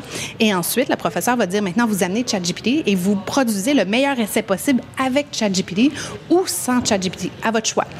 Et là, le professeur sait c'est qui qui a produit l'essai, il n'y a pas de problème, mais les idées sont originales. Et le professeur est en train d'apprendre à ses étudiants-là à arriver au meilleur résultat, parce qu'au but, au final, ce qui est important, c'est que l'idée soit la mieux communiquée, l'idée soit originale, l'idée soit bien pensée, soit réfléchie. C'est pas qui a rentré le code Unicode sur le clavier dans l'ordinateur. C'est pas ça qui est important. Donc déjà, les professeurs sont extrêmement créatifs dans leur façon d'intégrer ça. Il y a une autre professeure qui euh, offrait des essais directement générés par ChatGPT et elle amenait les étudiants à euh, créer le prompt qui allait sortir l'essai. Donc encore une fois, très intéressant. On apprend à utiliser l'outil et la professeure euh, donnait note sur est-ce que ton prompt a donné le bon résultat et non pas sur la qualité de l'écriture à la fin. Donc ça, une autre façon très intéressante, c'est un cours de littérature anglaise. Donc on est vraiment dans l'écriture. Donc une autre façon créative d'apporter ça.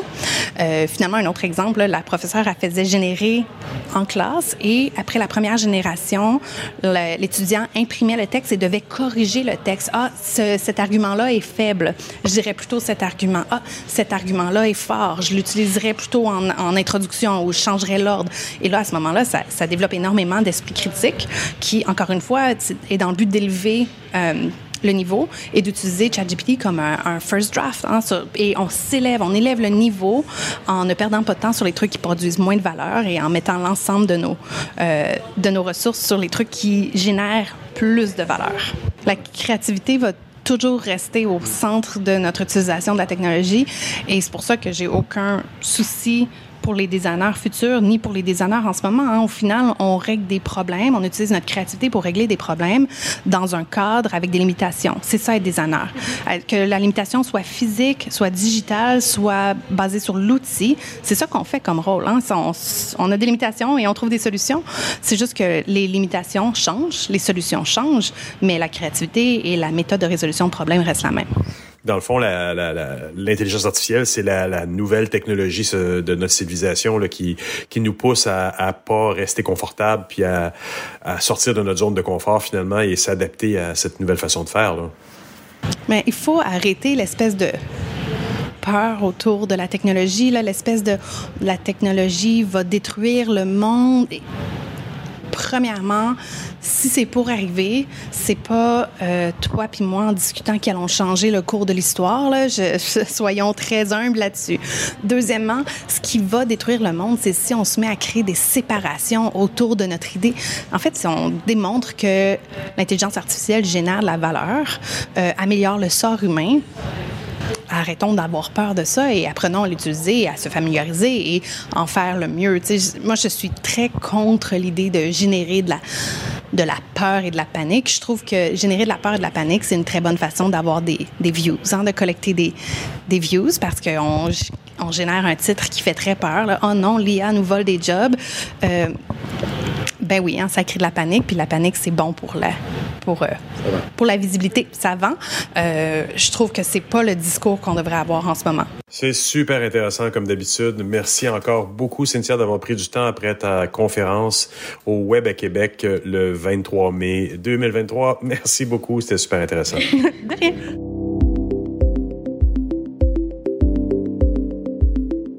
Ah ben voilà, c'est ainsi que se termine cette édition de Mon Carnet. Merci à nos invités.